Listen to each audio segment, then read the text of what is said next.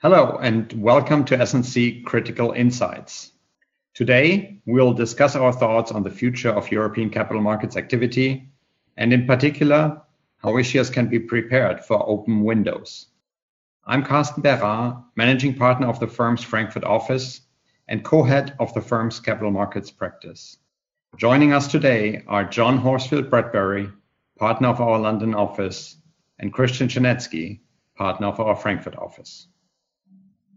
One, of course, big topic topic uh, for for every successful capital markets transaction is being prepared for open windows. At S&C, we are working with a number of issuers who need to raise capital now. However, others may have a longer time horizon, as we discussed, and simply want to be prepared for when uh, when a window opens. John, what should issuers be doing now to ensure that they are ready? And are there any lessons that can be learned from companies that have gone through the capital raising process in the past few weeks or months?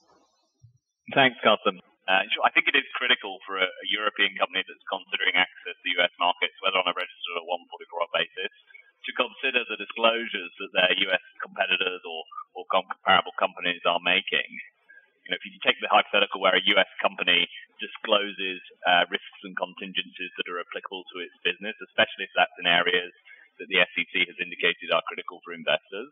If a European company doesn't have such robust disclosure and undertakes an offering in the US, and, and then one of those contingencies um, comes into effect in a COVID world, uh, then that does would provide an easy roadmap for a plaintiff lawyer to bring a claim in under the U.S. securities laws. So I think there's value in keeping track of companies' disclosure in the U.S., especially as the U.S. companies start to publish their 10Qs in which they're required to update their risk factors.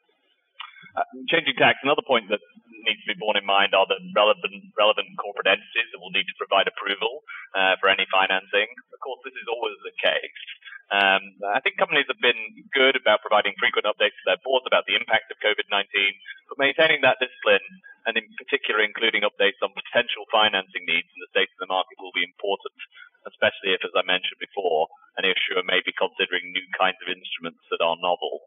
Um, obviously, it goes without saying, as, as markets move quickly and unpredictable, there, there can be a significant benefit in being ready to access them on short notice. Sure. Totally, totally agree, John. Krystian, one other key question that we often get in times like today is how could issuers adjust their transaction structure, especially for IPOs, to address the current situation? Uh, well, look, I think I think the the big the big challenge um, on any IPO transaction uh, coming out of the crisis is going to be valuation. Um, uh, you know, investors are going to be um, uh, historically have after crisis uh, are going to be looking for um, for uh, higher uh, IPO discounts than they might otherwise.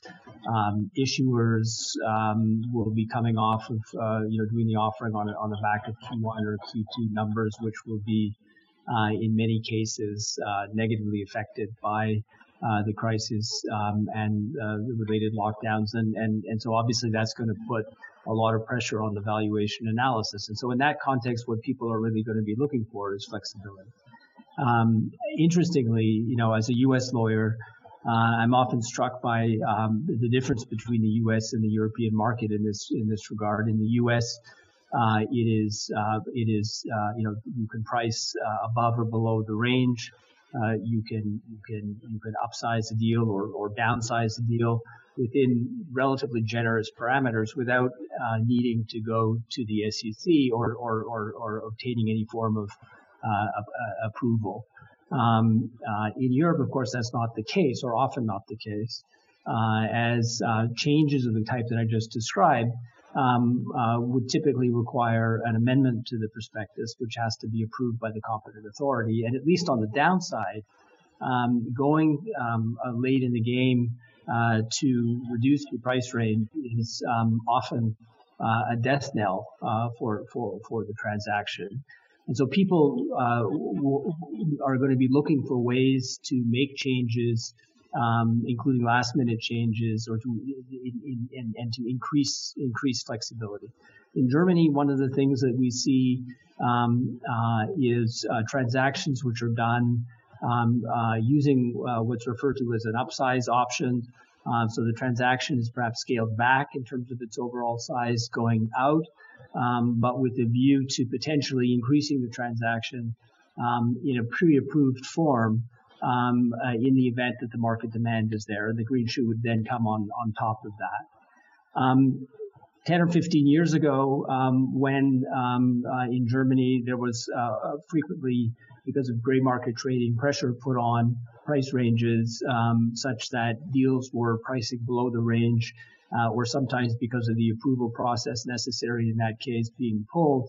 Um, people came up with a technique called uh, the decoupled approach, where you go out without a price range um, uh, and, uh, uh, and and and and add the price range um, in, an, in, in, an amendment to the prospectus, which which is sort of pre-planned um, three or four days before pricing.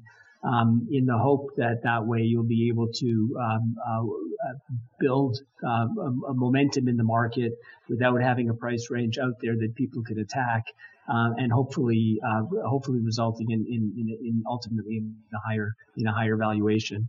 Um, I think overall deal sizes are probably going to come down. Um, uh, I think uh, certainly the PE and PE exit uh, sponsors uh, may well be looking um, at the at the prospect of, of post lockup secondary transactions at a higher valuation uh, but off the basis of the listing that they would have achieved at, at the lower valuation earlier in the game.